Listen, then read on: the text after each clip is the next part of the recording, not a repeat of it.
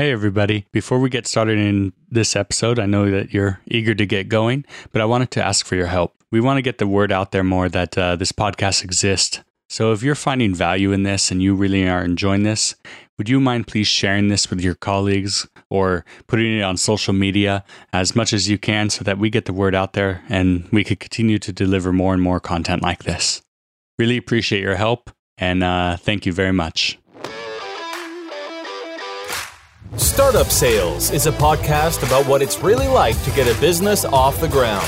We talk with founders, CEOs, and sales VPs from the high tech market. You'll learn how to build and scale a sales team. You'll also hear about the growth challenges and tough decisions from others who have had both successes and failures. And now, your host of the Startup Sales Podcast, Adam Springer.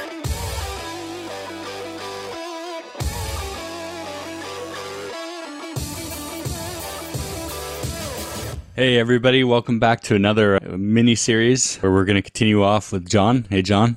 Hey, Adam, how are you, man? Excellent. I think we left off last time talking about uh, the hiring process of, of sales account, account executives, and ADRs or SDRs. Yeah. Today we'll we'll talk about onboarding and, and compensation. Yeah, and then so we went through about what to look for right on the CVs and, and what to look for in the interview process. So now let's assume you found some people, right? And, and I think next is how do you pay them and how do you get them to ramp up and how do you get them to be successful?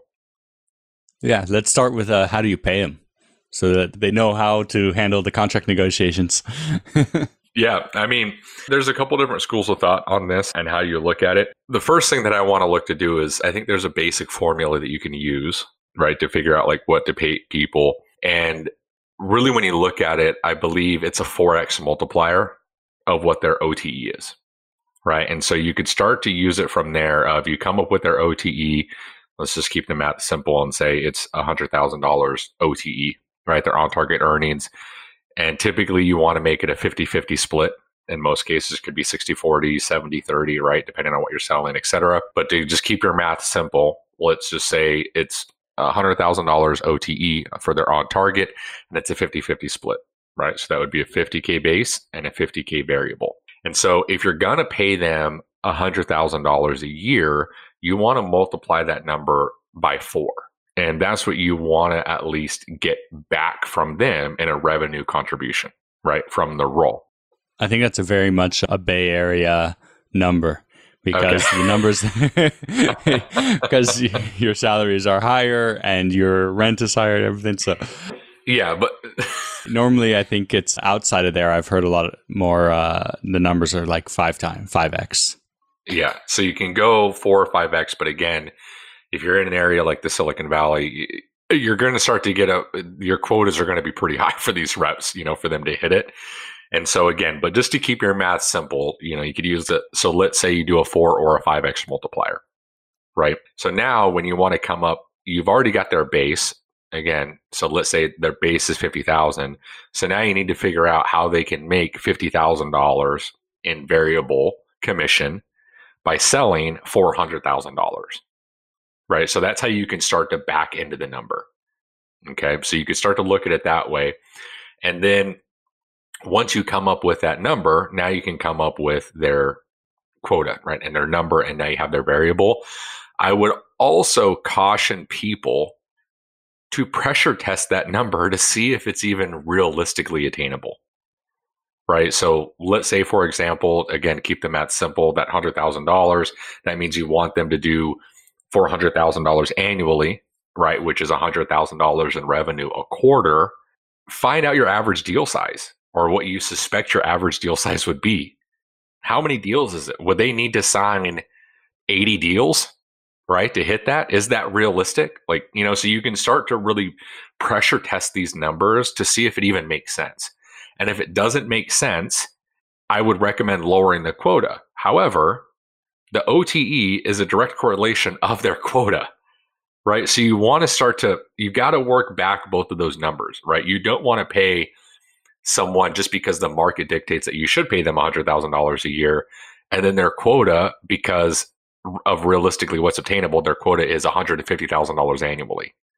You're never going to be able to scale that out, right? So you want to understand, like, okay, what can do the math on it, really work through a funnel, do an analysis to say, okay, does it pass just a basic sniff test? Right? To say, okay, well, yeah, okay, all right, we do this. That would be about three deals a month. Oh, okay. And you can start to work up what's the demo set rate. And, and you can at least put hypothesis around there, right? To give you an idea of what the conversion rates would be and what that would line up to. But biggest thing that you don't want to do is constantly have your OTE and your quotas changing every month, every quarter while you have reps there right? And it, it's really challenging. Nothing's more upsetting than to have your commission being changed every other every other month. Right, and it's just people will never get over a slight. Yeah, if they feel that you've slighted them, they're never going to get over it. And, like, and they will to. feel slighted. Uh, if you're yes. changing the commission, they will feel slighted. Yes, and I have had that happen to me, and I unfortunately it was it was I had to let reps go they couldn't get over it. It affected their performance. They were, you know, and I was like, okay, we've got to move on at this point. So you've got to be very, I, I encourage you to really pressure test it early on. And when you design your quota, uh, especially, you know, as you're an early stage company, you want to obviously, you, you want everyone to be hitting quotas. But as you start to scale, your quota should be designed to where 60 to 65% of your reps are hitting quota right? They're hitting at least the minimum entry. Now, some of them, your your top 10% are always going to be over, right? You want you really want your top 10% to be doing 120, 130% of that quota. Your uh, next percent are going to make, you know, that 100 to 105, 105%.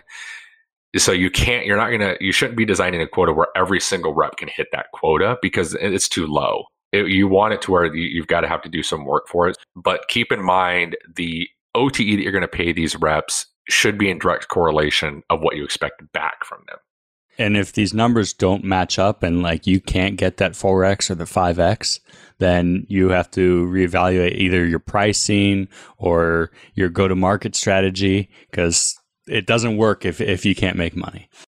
Yeah. I mean, if, if, if you lose $2 on every widget you sell, selling 10,000 of those widgets doesn't make you suddenly make money. right? So it's just basic economics, right? To understand that. So yeah, you're you're right. Like if you if you're doing the math and they're really off calibrated, you know, it, let's say you have a three point eight x multiplier. Okay, sure, right? You could you know you can make that work. But if you're lining up and there's no way someone can do twice what you you pay them or three times, you, should you got to go back to the drawing board of your pricing model, your monetization schedule, your go to market, and really try to understand because if it's that low, you may need to be doing a freemium model where you're just, you know, or or you need to simplify your product to where they can onboard without, without any sales with, rep interaction. Yeah. Self help. Yeah. yeah. yeah. exactly. Great. So now we know how to compensate our, our salespeople. Four to five X. Yeah. Are there any other aspects are you looking at when compensating your your salespeople?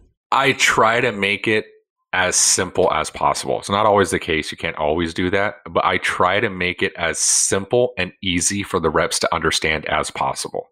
And the more convoluted and scales that you have and okay, you'll make 100 and uh, you'll make 13% on this bar and once you get to this graph, above that graph now that's going to be 19% and then this bar it's like oh Jesus, like you, you just you overcomplicate it. What happens is you never have reps running through the tape because they don't know how much money they can actually make.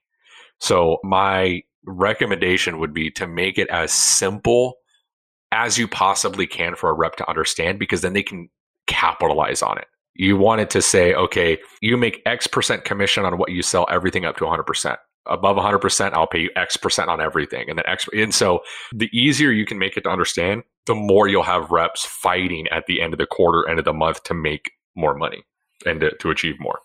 Absolutely. And on on that note, also don't cap the commission because it it, does, it really is unmotivating to know that if I'm going to sell more, I don't get anything else.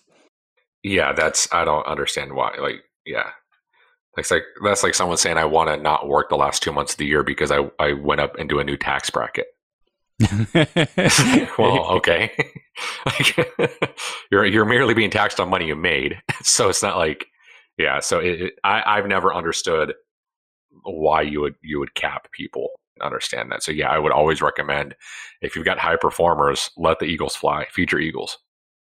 Just means more money for you, and even if that means they're making more money than the than the CEO and the founders, uh, that hey, let them have it. Yeah, absolutely. Good. Let's talk about onboarding. How did once we've hired the person and and we agreed on how we're going to pay them, how do we get them up and running as quickly as possible? Yeah, I mean, this is, and you talk about it being an early stage company and, and an early stage founder, early stage sales leader. This is really, really challenging and it takes a lot of bandwidth.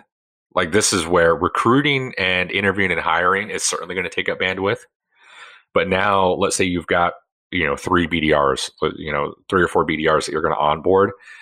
It's time consuming like it is really going to take a lot of time to get them properly onboarded and properly you know ramped, right? Because everyone wants to get them ramped as quickly as possible, right? So that's but you don't want to take shortcuts in doing that because you're going to pay for it down the road, right? So you've got to be, you know, John Wooden, uh, the great basketball coach, would always say, "Be quick, but don't hurry." So you've got to understand process, process, process, and I'm a big believer of when you're onboarding someone or people, you have to be really hyper, hyper, hyper diligent.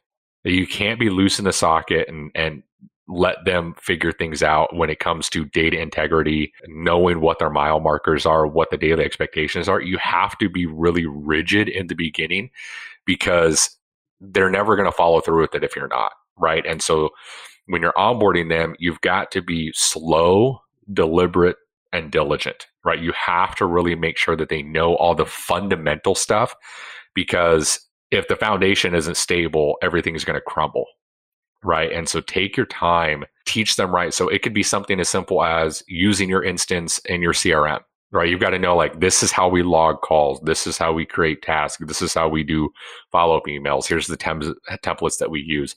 All those are as critical to them being able to do the value prop over the phone, yeah. Right. Because only what you measure can you ever hope to improve. Yeah. If, if you don't log it, it never happened as far as I'm concerned. yeah. I always tell them if it's not in the database, it doesn't exist. So, you know, you've got to be really, really hyper, hyper diligent, really bringing them on. And so I would always encourage reps, you know, we're going to go slow. We're going to make sure that you understand this. Um, you're, you're, I want you, everyone asking questions, right? If you don't understand it, ask questions come outside of your comfort zone. Don't ask your peer that's next to you because guess what? They've been here as long as you have. So, like, you ask someone that doesn't know how to do it, how to do it, you're going to do it the wrong way. So, just really taking your time and being hyper, hyper diligent with them to really make sure that they fundamentally know how to do everything. And it's really critical in the beginning because, I mean, the human brain is fascinating, but what our brain does is it builds pathways right? And it builds these little pathways to, to quickly be able to remember things and regurgitate information. And so if you're not diligent about it, someone can do things the wrong way. Their brain is building pathways for them to do it incorrectly. And so then three or four months down the road, when you finally identify it that they've been doing it wrong, they can't fix they've it. already built these pathways. yeah. And so now it's going to inherently slow them down because now their brain has to compute, wait, is it down this pathway that is the correct way or the other way? And so it slows them down. So you have to say, go slow, like hyper slow. So I would always get them in conference rooms. I would take them through a tour of the CRM. I'd be okay. I'm gonna I'm gonna show you how to log a call. Here's how you do it. Okay, now I want all of you to do it. Okay, I'm gonna walk around and audit you. Okay, perfect. You're gonna do it. And so just go really, really slow, especially in the beginning, and make sure they have that component because it, it's just going to kill you later on, and it's and it will slow down their ramp. Like it, it's going to slow them down. Yeah, you kind of need to. You really need to have that McDonald's manual with them. So even when you're not there, you're right. Walk them through it step by step. But then, so when you're not there, they can just open the book. Oh, how am I supposed to log this call? Because yep. it's not Make. about like what button do I push to log this call. It's also how do I log it? In what format do I log it in so that it matches and, and can. Yeah, we talked about this on another episode, right? Automating things. Yeah. Right. It's like, sure, you can get things that automatically log calls and do all this, but again, they don't inherently understand the why behind it. They're organically less bought in, right? You know, they're going to be less bought into like why you should do it. So really, really take your time. Have that McDonald's manual. I, I do screenshots in there, right? You know, with arrows, walking them through. And the other thing is make sure you don't do it for them. It will go faster if I just do it for you, but it will kill us down the road because you just don't know how to do it. Right. So you've got to fight that urge like, oh God, all right, I'll just I'll just do it. Take slow down, take a deep breath, ask them, hey, so what were you thinking? Hey, Adam, can I ask you why you did it this way? Oh yeah, I thought this. Oh, okay, this is where you you misunderstood right? Or this is where we got off base. And so you've got to be the teacher. You've got to constantly be teaching and reinforcing positive behavior and going through there. And so just really just I can't say it enough, just be hyper, hyper diligent in that beginning when you're trying to teach them the core fundamentals of just your very basic stuff. Right. And I spend a lot of time on that in the beginning. And once they have that, usually within a day or two, then you want to get them into the scripts and the cold calls and the personas, right? And, and, start getting them now the key components of their job, delivering value props. And the methodology that I like to use is, is I really take it from football, uh, American football, and how we, you know, design plays and introduce new plays into a game. And it's really is called walkthrough, seven on seven, and then full contact. And so, what you do to use a, a football analogy is your walkthrough is you initially design a play you don't just go put it into a game. You're in a hotel conference room, everyone lines up, and you walk through slowly on how the play is supposed to be designed. From there, you can make tweaks like, oh, no, you're off here. Let's tweak this. Now, once you've got that, so what you do is you just have someone deliver your value prop to you. Don't give them objections. Don't throw them off, you know, till just let them say it to you. It's almost yeah, like regurgitation. Let them get comfortable point. with it yeah, you know, it's it's it's everything from learning how to talk to someone when you can't make eye contact with them, right? It, it's like tongue placement as you enunciate words, very minor stuff, but just let them get that out. Let them, you know, practice on you a little bit. Okay, now they've got that. Now you're delivering the value prop. Now you go on to seven on seven. And so what that is is now you're running the play full speed, but there's only seven players instead of 11. So there's no people on the inside. So you should be able to complete the pass if there's no, you know, should still be pretty easy, right? So now you let them deliver it on you, but maybe you give them one minor objection, right? Or you you tweak it slightly, right? And you let them say, okay, you you teach them how to do one objection or you, you take them off a path a little bit. So now they're starting to think, oh wait, what do I do here? What do I do there? Now they've got that down. Now you go on to full contact and this is where I'm going to give you every objection in the book. I'm going to try to take you into the woodshed. I'm going to see if you, you know, you break down, you start to cry, or you're like, okay, wait, I don't know, dude. I'm like, okay, good.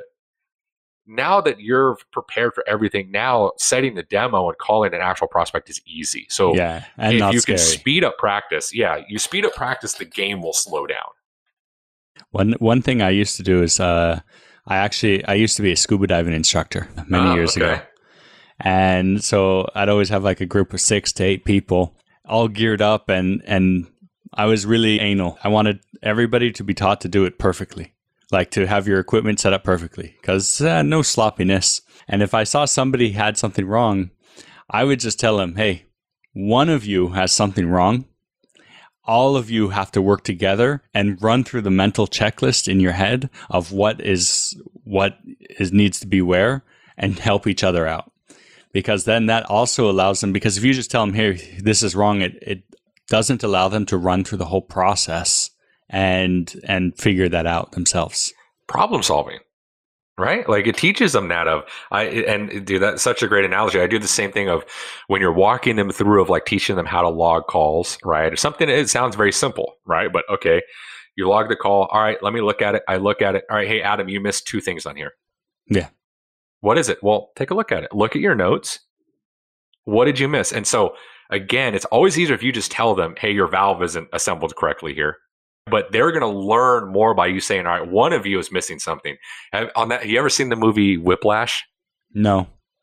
Oh God, it's it's very kind of sadistic, but it's about a, a, a musical instructor. But he does the same thing, I think. So I think you would like that movie. It, it's uh, he's you know teaching his orchestra, and he's like, "All right, hold up, stop someone's out of key here.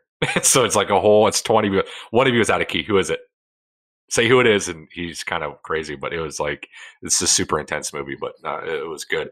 But it's about a lot of times, uh, not to use more football analogies, but uh, what a lot of times coaches to their default is they try to coach every single second, right? So they're on the practice field and they're screaming at the player while they're running the play. You know, you got to go left, you got to go left. You know, zebra, zebra. You know, they're yelling it out while the play is running. The great coaches are going to say, look, at some point the players have to play. Like during the game, I can't calibrate them like that. So you've got to go to them and be like, hey, man, so one of you is out of alignment. Which one was it? And so you start to get it, you get the team building up to say, okay, because when you're on the phone together, and you know, a lot of the VoIPs and everything now have the whisper features, which oh, I think annoying. in theory is great. Like I like it. It never helps because it just it throws them off their game because then they're like, uh, uh, uh, you know, listening to you trying to answer the client like mess. yeah, in, it's one of those great things on paper. is great, but it never helps. Like someone can't listen to two people at the same time, right? And so it's like at some point, and so what I look to do is the harder you can make practice, the slower the game will get. It'll slow down for them, and so the other thing that I do when I'm onboarding new reps is every single morning we do a stand up and we do objection handling and role play every morning before we get on the phone. So you want to get them, you know, get them comfortable, get the marbles out, you know, have let them have a cup of coffee, come in here, and you want to battle test them to where that way when they get the persona that they're calling on the phone, they're like, oh, Adam's not such an asshole. Like John was way more rude than I was. Yeah. Like this guy's, eh, you know. So you got to get them like, okay, you've got to get them out of their comfort zone. And one of my core philosophies that I believe is, you know, smooth seas never made a skilled sailor. Like it's only in the chop that you get better and you know how to do it. So the more that you can get them into the chop, if you will, through their onboarding, the better they'll perform when they're live in front of people and in front of buyers. Absolutely. Now, that said, doing all this role playing and everything is is great. It does help a lot, but it's nothing like actually speaking to a real prospect. Mm-hmm. So you can, and I always tell new reps with this, and they're usually shocked by it. I typically have them on the phone day two of their employment. Yeah. Now, a lot of times it is just qualifying. Like I have them do lead qualification, right? So I'm not I'm not a sadist, guys. You know, whoever's listening to this, like, calm down. I'm not trying to get them to set demos, right? And be like, okay, you know, and berating them if they don't get the demo. But what I have them do is start doing top of the funnel lead qualification, right? So if you've got, you know, MQLs in your database that aren't fully qualified to SQLs that you can call just to get information from, like employee count or something fairly basic, I would highly recommend you get those new hires on those right away because – what I always tell new reps is we could sit in this conference room and practice and role play and whiteboard for 90 days and your first 100 calls would still suck. Yeah. That's just the so way, the way it goes. Now. It does, it, yeah. Even if you're a, a, tremendous salesperson and you jump out into a new company, you're still going to suck your first phone calls. Like it, you yeah. don't know the product, you don't know the objections, you don't know the way to order the pitch so that it will it makes sense and it flows. And so I go break some eggs. And so you want to do all this practice, all this preparation, but do it in parallel where people are going to learn a lot by doing. Yeah. Right. So let them get out there. Now don't put them on your A plus prospects that are, you know, trying to set a demo. And if you've got some le- raw leads, and so what I so what I'll typically do again, this obviously depends on the business you have, the lead pool you have, et cetera, et cetera. But if you've got a good number of leads, what I would always have reps do is typically day two, they're on the phone and they're qualifying what I always called our raw leads. So they were the leads that were super raw that we had no intel about. And in all likelihood, probably 50% of them wouldn't even qualify. And I call it chopping wood. I tell them like, all right, guys, these are your first batch of leads and we're going to chop wood on these. Like, I just want to get, get you chopping wood don't worry. Don't stress out. If you make a mistake, it's okay. It's if not our grade lead, lead. It's good. Yeah. Yeah, it's fine. Just go break some eggs. And so you want to get them on the phone as quickly as possible because they're gonna suck. And it'll be a confidence booster if they suck early. right? And then you can build them up and say, okay. And so other things I've done too is I'll usually just have them privately, not privately, but personally do it on their phone, like on their first day, and I'll give them the value prop and the flow. And I'm like, all right, let's do a practice. I typically have them record their like very first ever practice cold call and just have them keep it on their phone. Just, you just keep that and then 30 60 days or 90 days later have them go back and listen to it and they're going to laugh at themselves like yeah remember so when you're down wow, you know awful. you're going to feel like yeah you're going to be like wow I, I have gotten better you yeah. know and, and hopefully and so uh, that's where you can see of you've got to be in my mind at least you've got to be very rigorous right with the protocols and the data integrity and all that early on you've got to really uh, battle test them, if you will, for lack of a better term, with practice and role play. But that is not in lieu of them getting on the phone and just practicing and doing some things. Do those in parallel. So there's no need to spend four weeks with a new hire trying to train them and get them up. And then you put them on the phone and you're like, oh, yeah, you kind of sucked. Like, it's okay. Like, get get that out. So I feel like it's a it's a much better confidence booster when you do them in parallel. Yeah, right? And, and, and can get them on the phone. And when you do get them on the phone and you're going to, afterwards, you have your notes of things that they did wrong or could improve upon, don't give it all to them. don't yeah, don't bombard yeah. them with information that of all the things that they did wrong. Choose one or two things that would make the biggest impact. Yeah, for sure. Yeah, you got to give it to them. And when you're coaching someone, remember that people will only retain you know, about 30% of what you say. So if let's say someone did 15 things wrong on a call or on a demo, don't line item all 15 things that they did wrong. Force rank which ones they can improve quickly or that's more critical. And don't ever give them more than three things to take away from that. Yeah, here's three things that I want to see on your next call.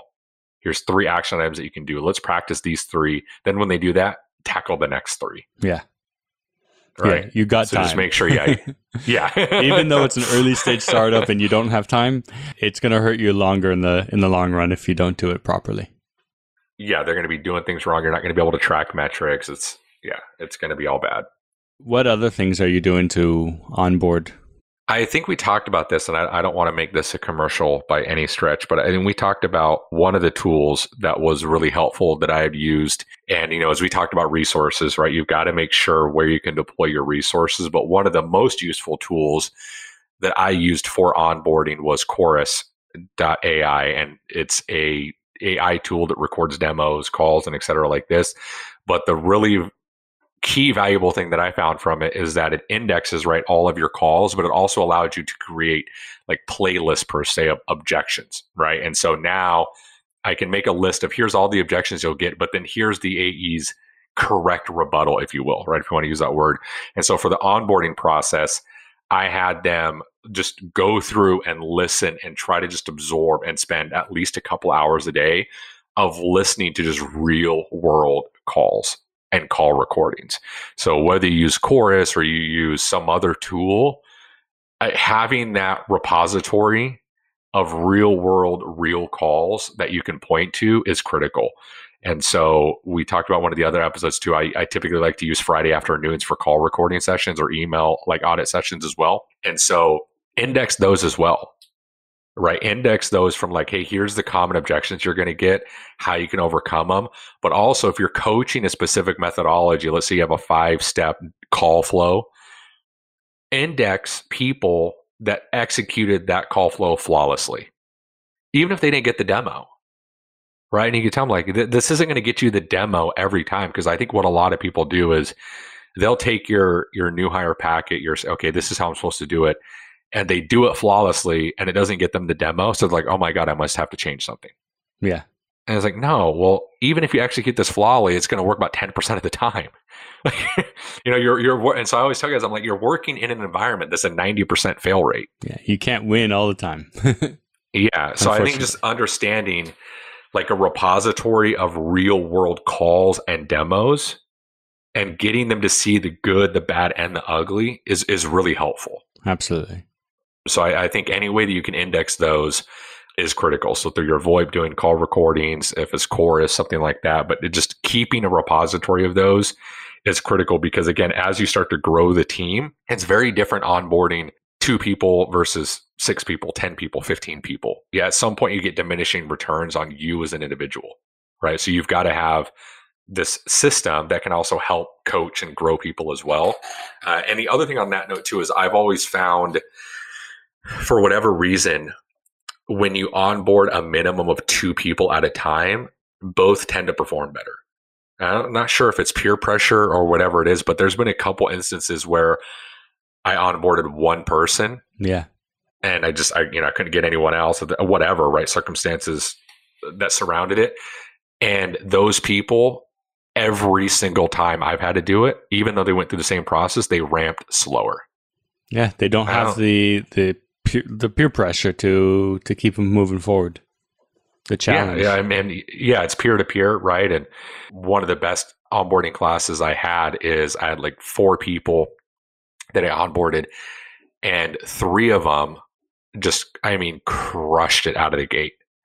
And it's because one was doing really well and it up leveled the other ones right? One got off to a good start and the other ones were like, holy crap. Like I need, and so that peer pressure of, I don't want to fall behind and I want to outperform people, I think really does help. So if you can, I would always recommend, even if you're early stage, if you're, even if you're bringing on your first BDR, I'd highly recommend doing two versus one because it, it, it's a force multiplier.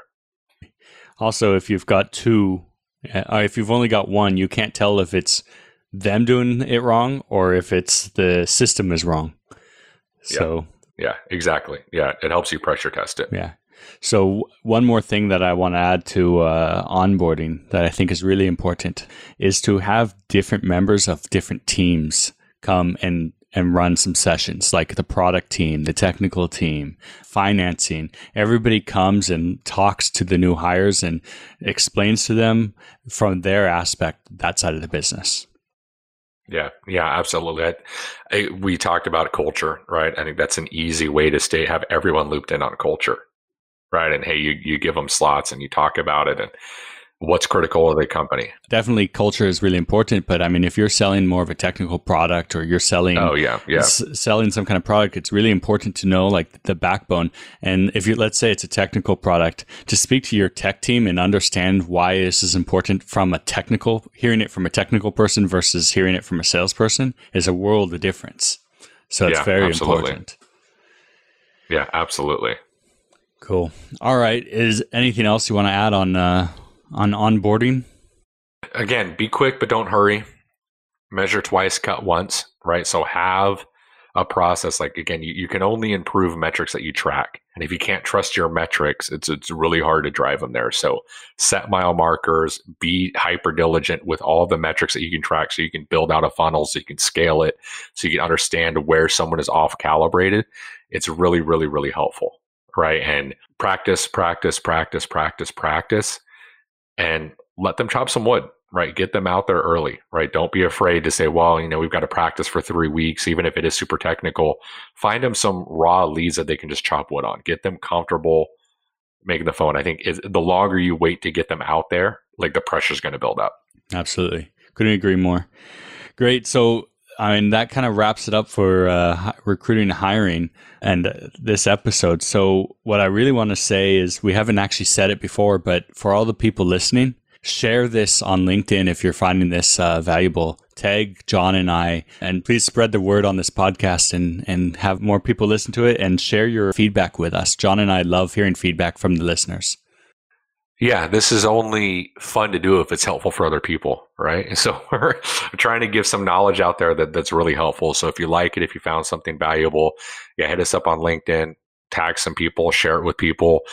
If there's ideas on topics you would like us to talk on that we can provide some subject matter expertise, I think we're, we're willing to do that as well. So yeah, any insight is, is welcomed and, and helpful. Yeah, absolutely. You could reach us both at LinkedIn. There's a, we'll put it in the show notes, but also at startupsales.io. Yeah, there's a contact us form, and then you could put some comments in there as well. Great. So next week, we're going to talk about mental framing. Can you, you want to give a teaser to that? Yeah, I think if you've listened to all these episodes that we've done and you've listened to them in sequence, you're not going to want to miss this one. And this is something that I'm really passionate about. And when we talked about onboarding, we talk about new reps, the first meeting that they do at the company, the first hour they have before we do anything is we do an hour long meeting on mental framing and how it impacts their success. And so I'm going to give you guys some, some bullet points, hopefully to take away from it that you could really walk away with. But this is something where you're the key driver of your own success, right? And your mental framing, the way that you look at things is going to be critical to the success. So if you've listened to all these episodes and you found them valuable, make sure you tune into this one as well. Excellent. I'll be there. all right. Perfect. all right, John. Thanks. And thanks for everyone listening. All right, guys. Thanks, everyone.